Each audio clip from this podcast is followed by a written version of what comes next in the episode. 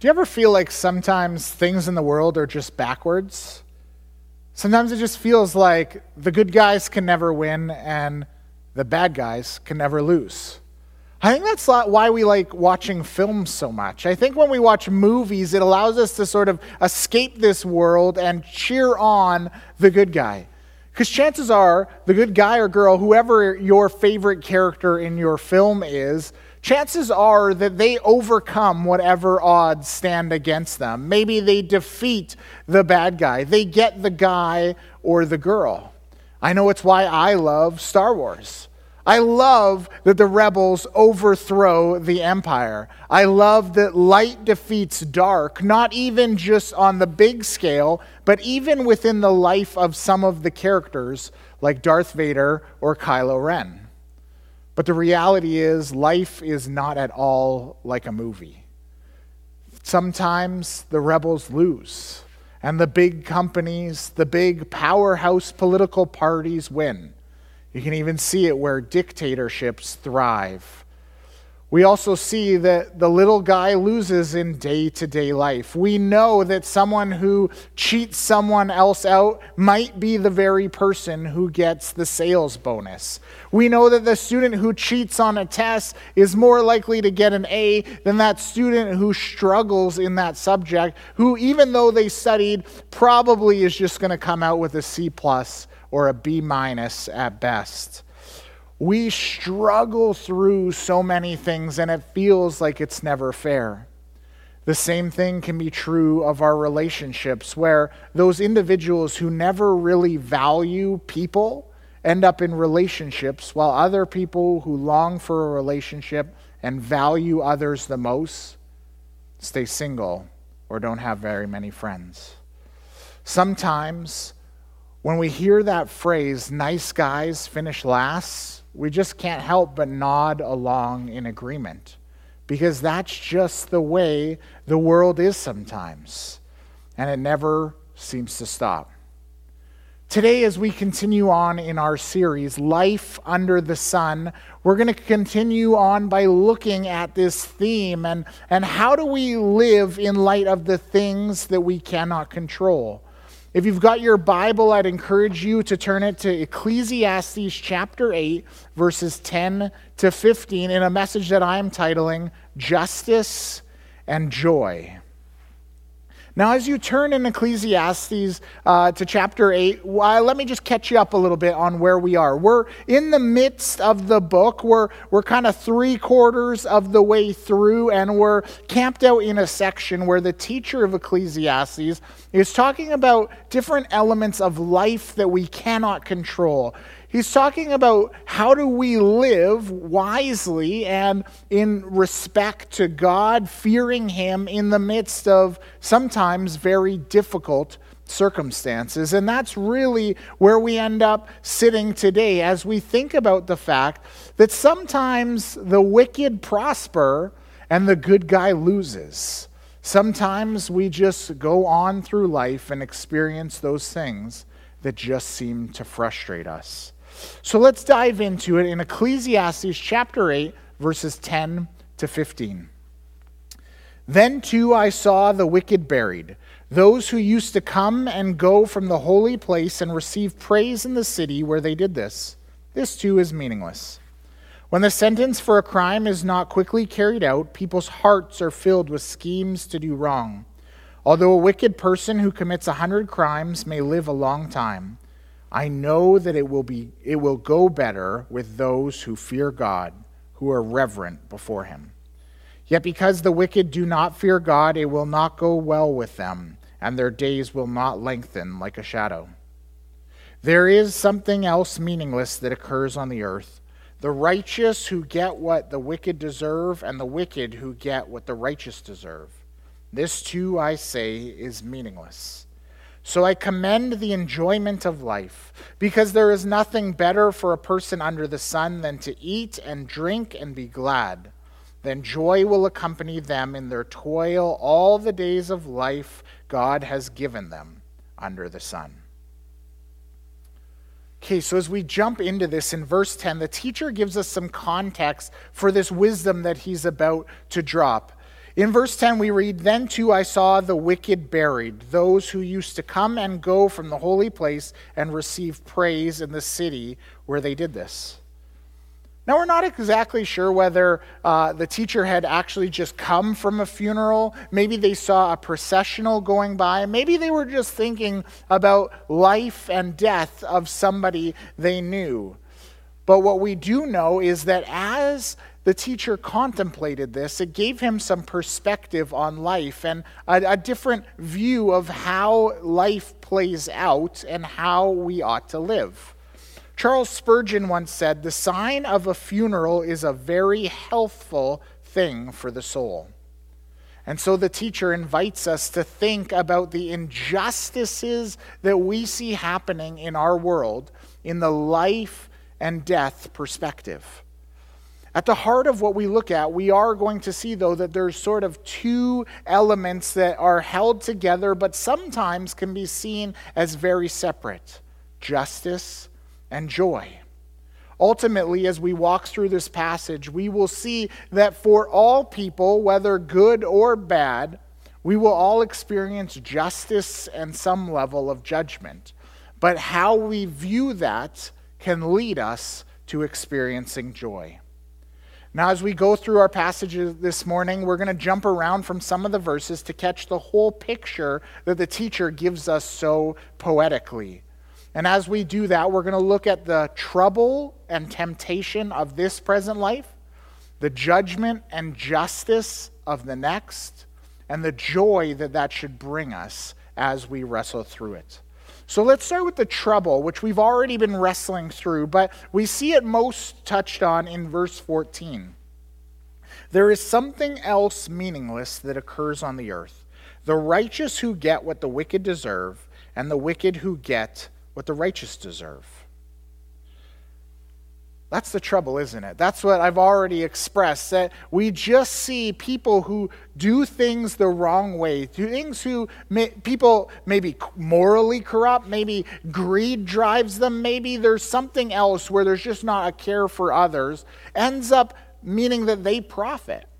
But then there's those people who try to do what's right. We, we try to do what's good, but we at best maybe just don't get everything we deserve, but at worst, we actually get punished for doing the right thing. Life isn't a movie. We aren't the characters that we see. I bet if you just stop and think about your life, you can find situations where you've seen this rule of life play, where life just isn't fair, and the good don't get what they deserve, and neither do the bad. For me, one of the most poignant pictures that I can recall is being in Southeast Asia.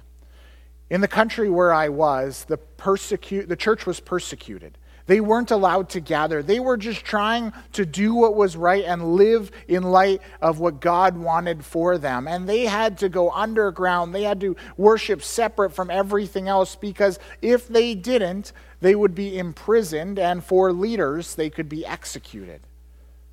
But then there were those who were in power. They profited, they became quite wealthy because of this persecution. It just seemed like nothing could ever be right for those who were trying to do good. In Scripture, we see that the most poignant example is, of course, Jesus.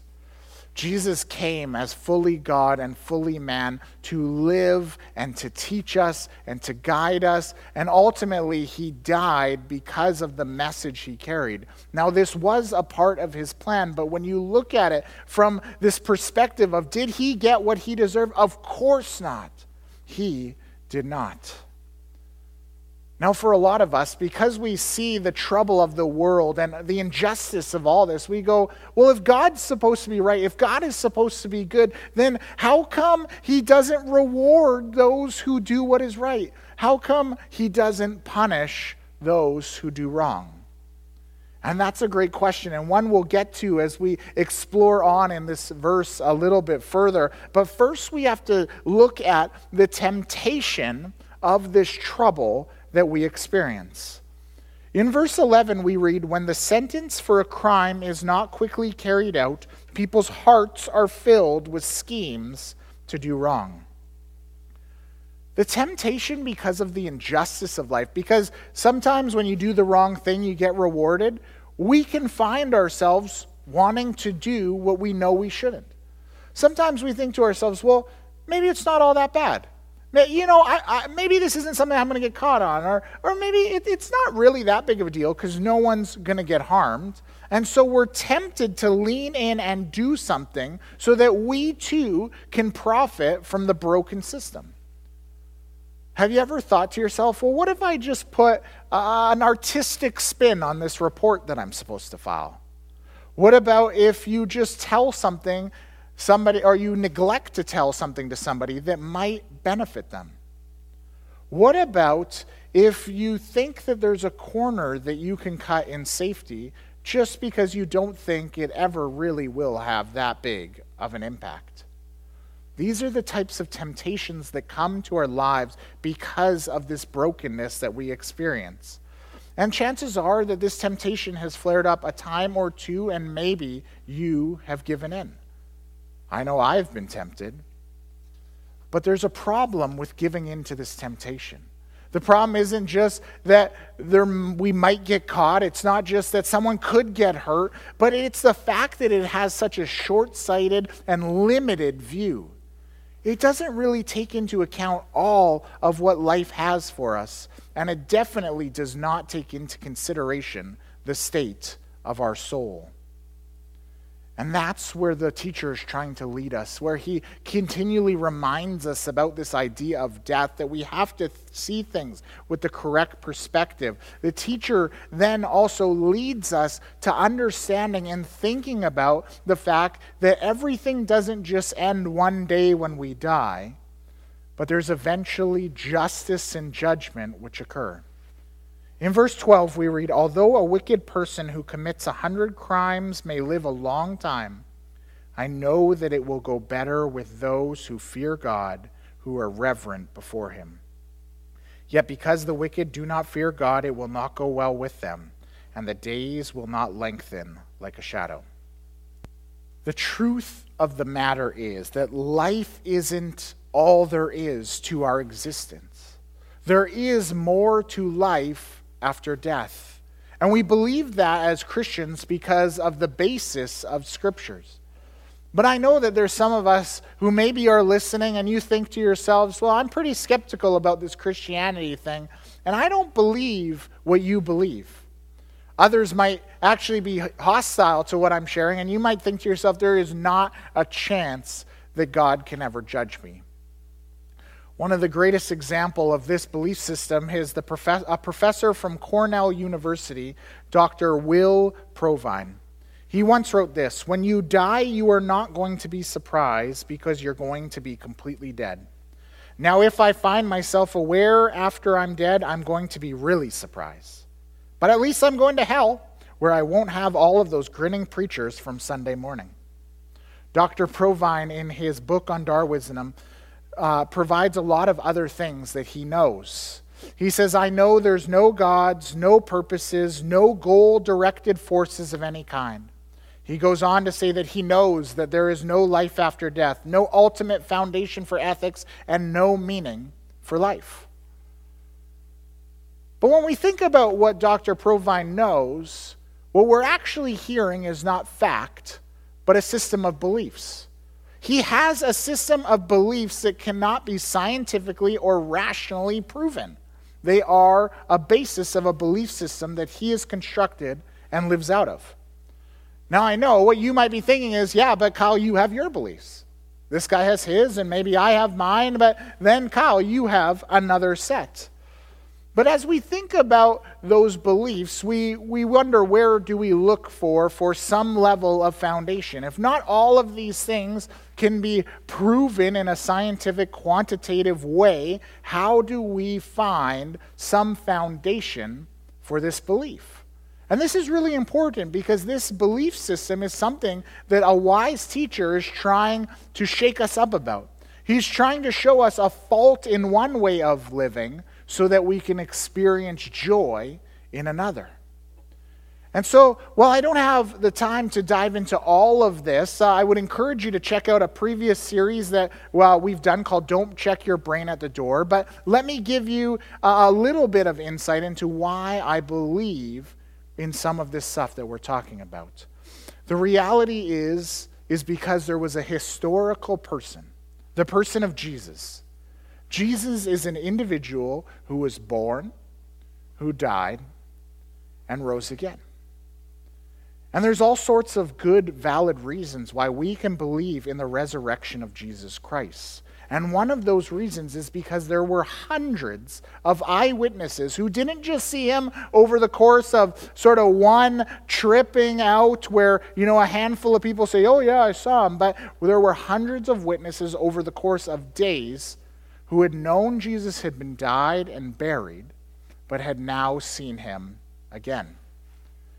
And that provides some of the evidence for why I believe that we need to listen to what the author, the teacher of Ecclesiastes, is trying to say.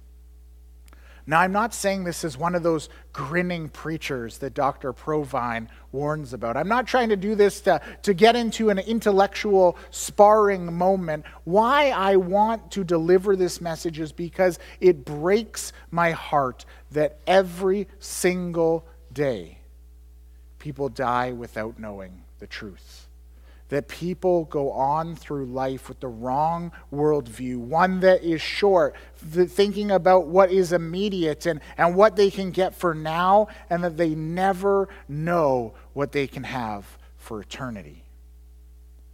What every single one of us needs to know is that God loves you, that you have value, that He wants to provide incredibly for you in ways that you and any possible way of living cannot provide.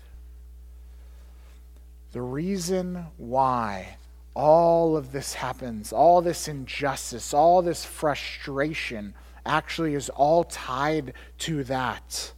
It's because God loves us. It's not because he likes these things. It's not because he wants the world to work in brokenness. That, that's humanity's fault. But all of this that occurs occurs because God has a character and he has a desire for us. In Exodus 34, verse 6, we read that God is slow to anger and abounding in steadfast love. The reason why the wicked get to live so long sometimes, the reason why some of this goes on is because God is showing mercy, love, and patience. In Romans chapter 2, verse 4, it sums up all that kindness of God by saying, God's kindness is meant to lead you to repentance. Yes, people will go on through life and they will abuse God's character. They will justify their beliefs and their behavior, but at the end of life, there will come a day of judgment where God's justice will be rolled out. God promises that as much as He has these characteristics of being patient and kind and loving and merciful, there is consequence to the way we live our lives. And because of that, we are destined for death. We are destined for a miserable eternity separated from God without something that can take care of all of it. And that brings us back to the person of Jesus. Jesus came to live and die as one who could live a perfect life, as one who could go on without doing wrong, as one who could point a way with their life and teaching to give us hope and joy and peace. And he did that so that he could rise again, paying the penalty for our sin, so that we could receive everything that God wants for us if we put our faith and trust in Jesus and ask for the forgiveness of where we have gone wrong. God offers this as a gift to you and to me, and He gives it freely for us to receive.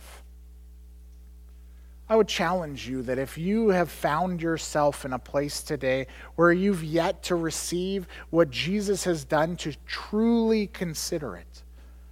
Consider where your beliefs have led you.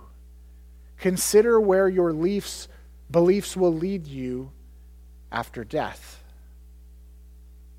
And if you can't answer those questions for what may or may not come, if you know that there have been places where you have done wrong, then I would implore you to reach out and receive what God has given you.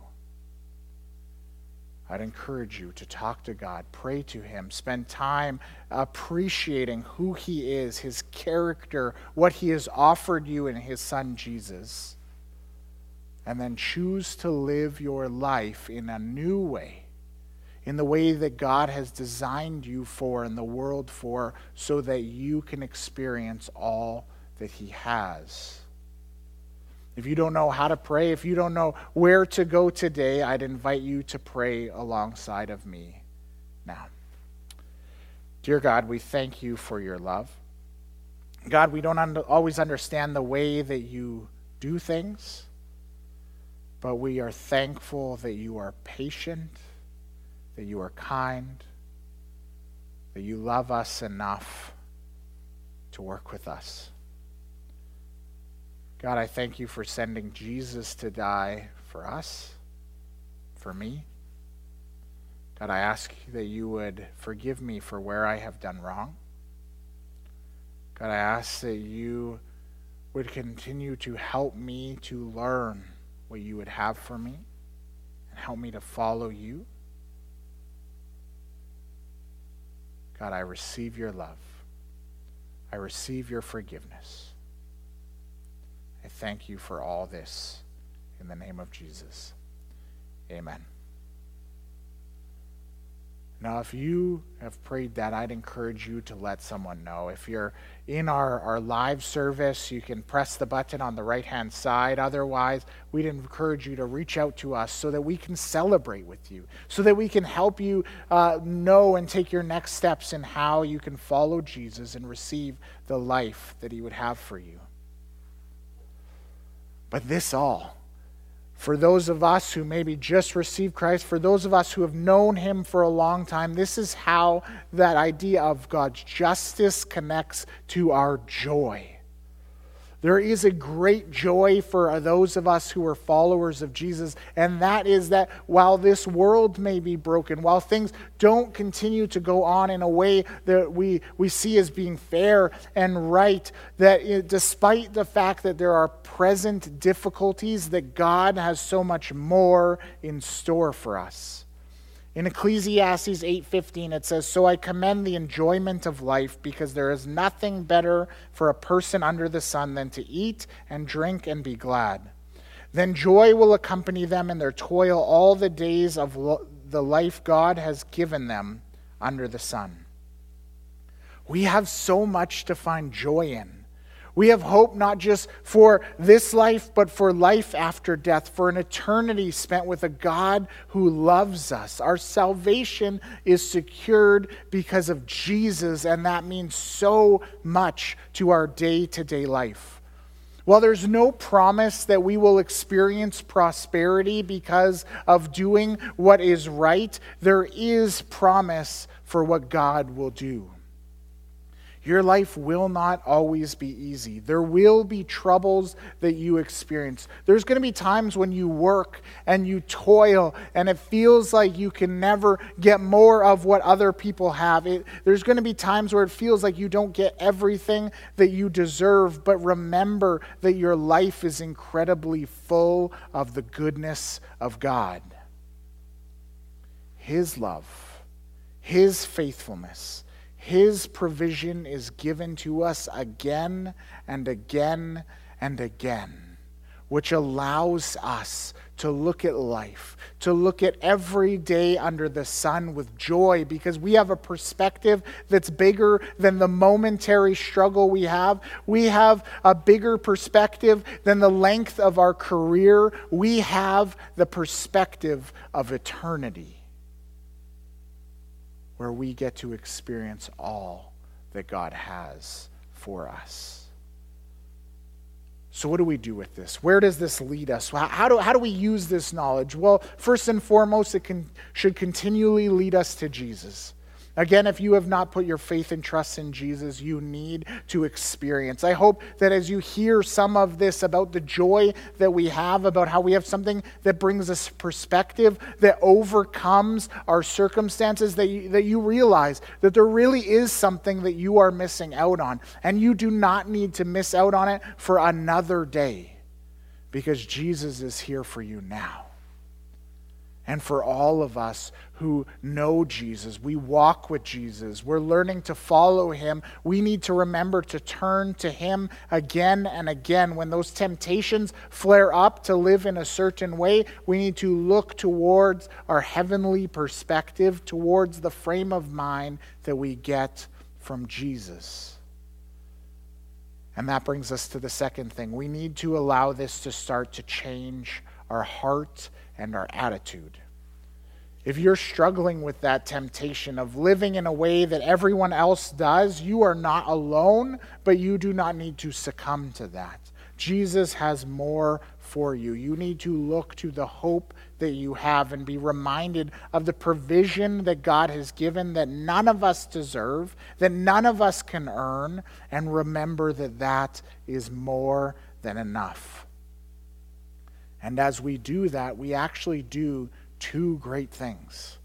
The first is that we honor God. We worship Him with our lives. When we choose to do what is right, even if we know that it won't profit us, we get to experience the honor of coming before God and celebrating who He is in light of all our circumstances.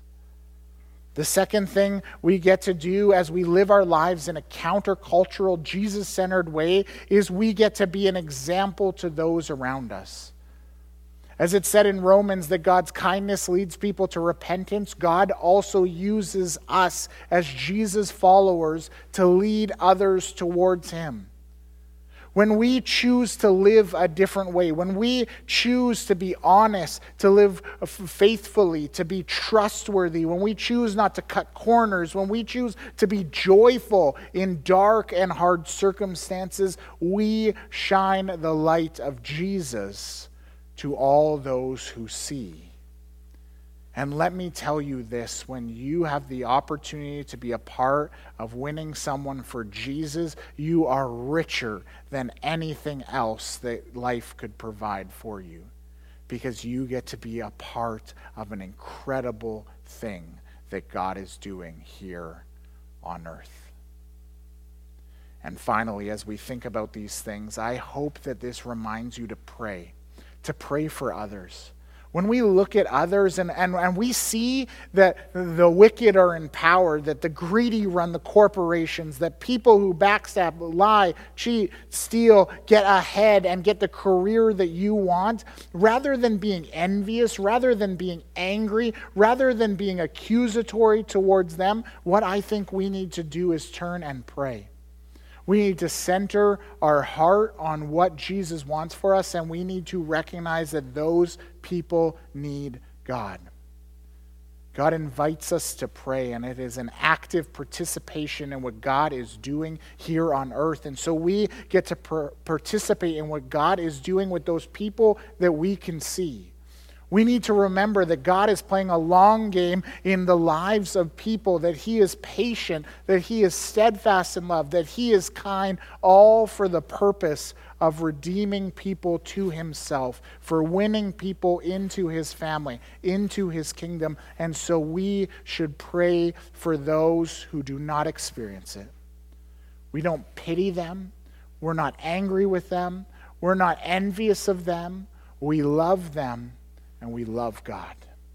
So let us be encouraged to turn to Jesus, to change our focus, our attitudes, and our actions, and to pray. Let's pray. Father, we thank you for this opportunity to encounter your word once again. God, we thank you for the teacher of Ecclesiastes who, who, who gives us this beautiful poetry, but this depth of wisdom that we can encounter.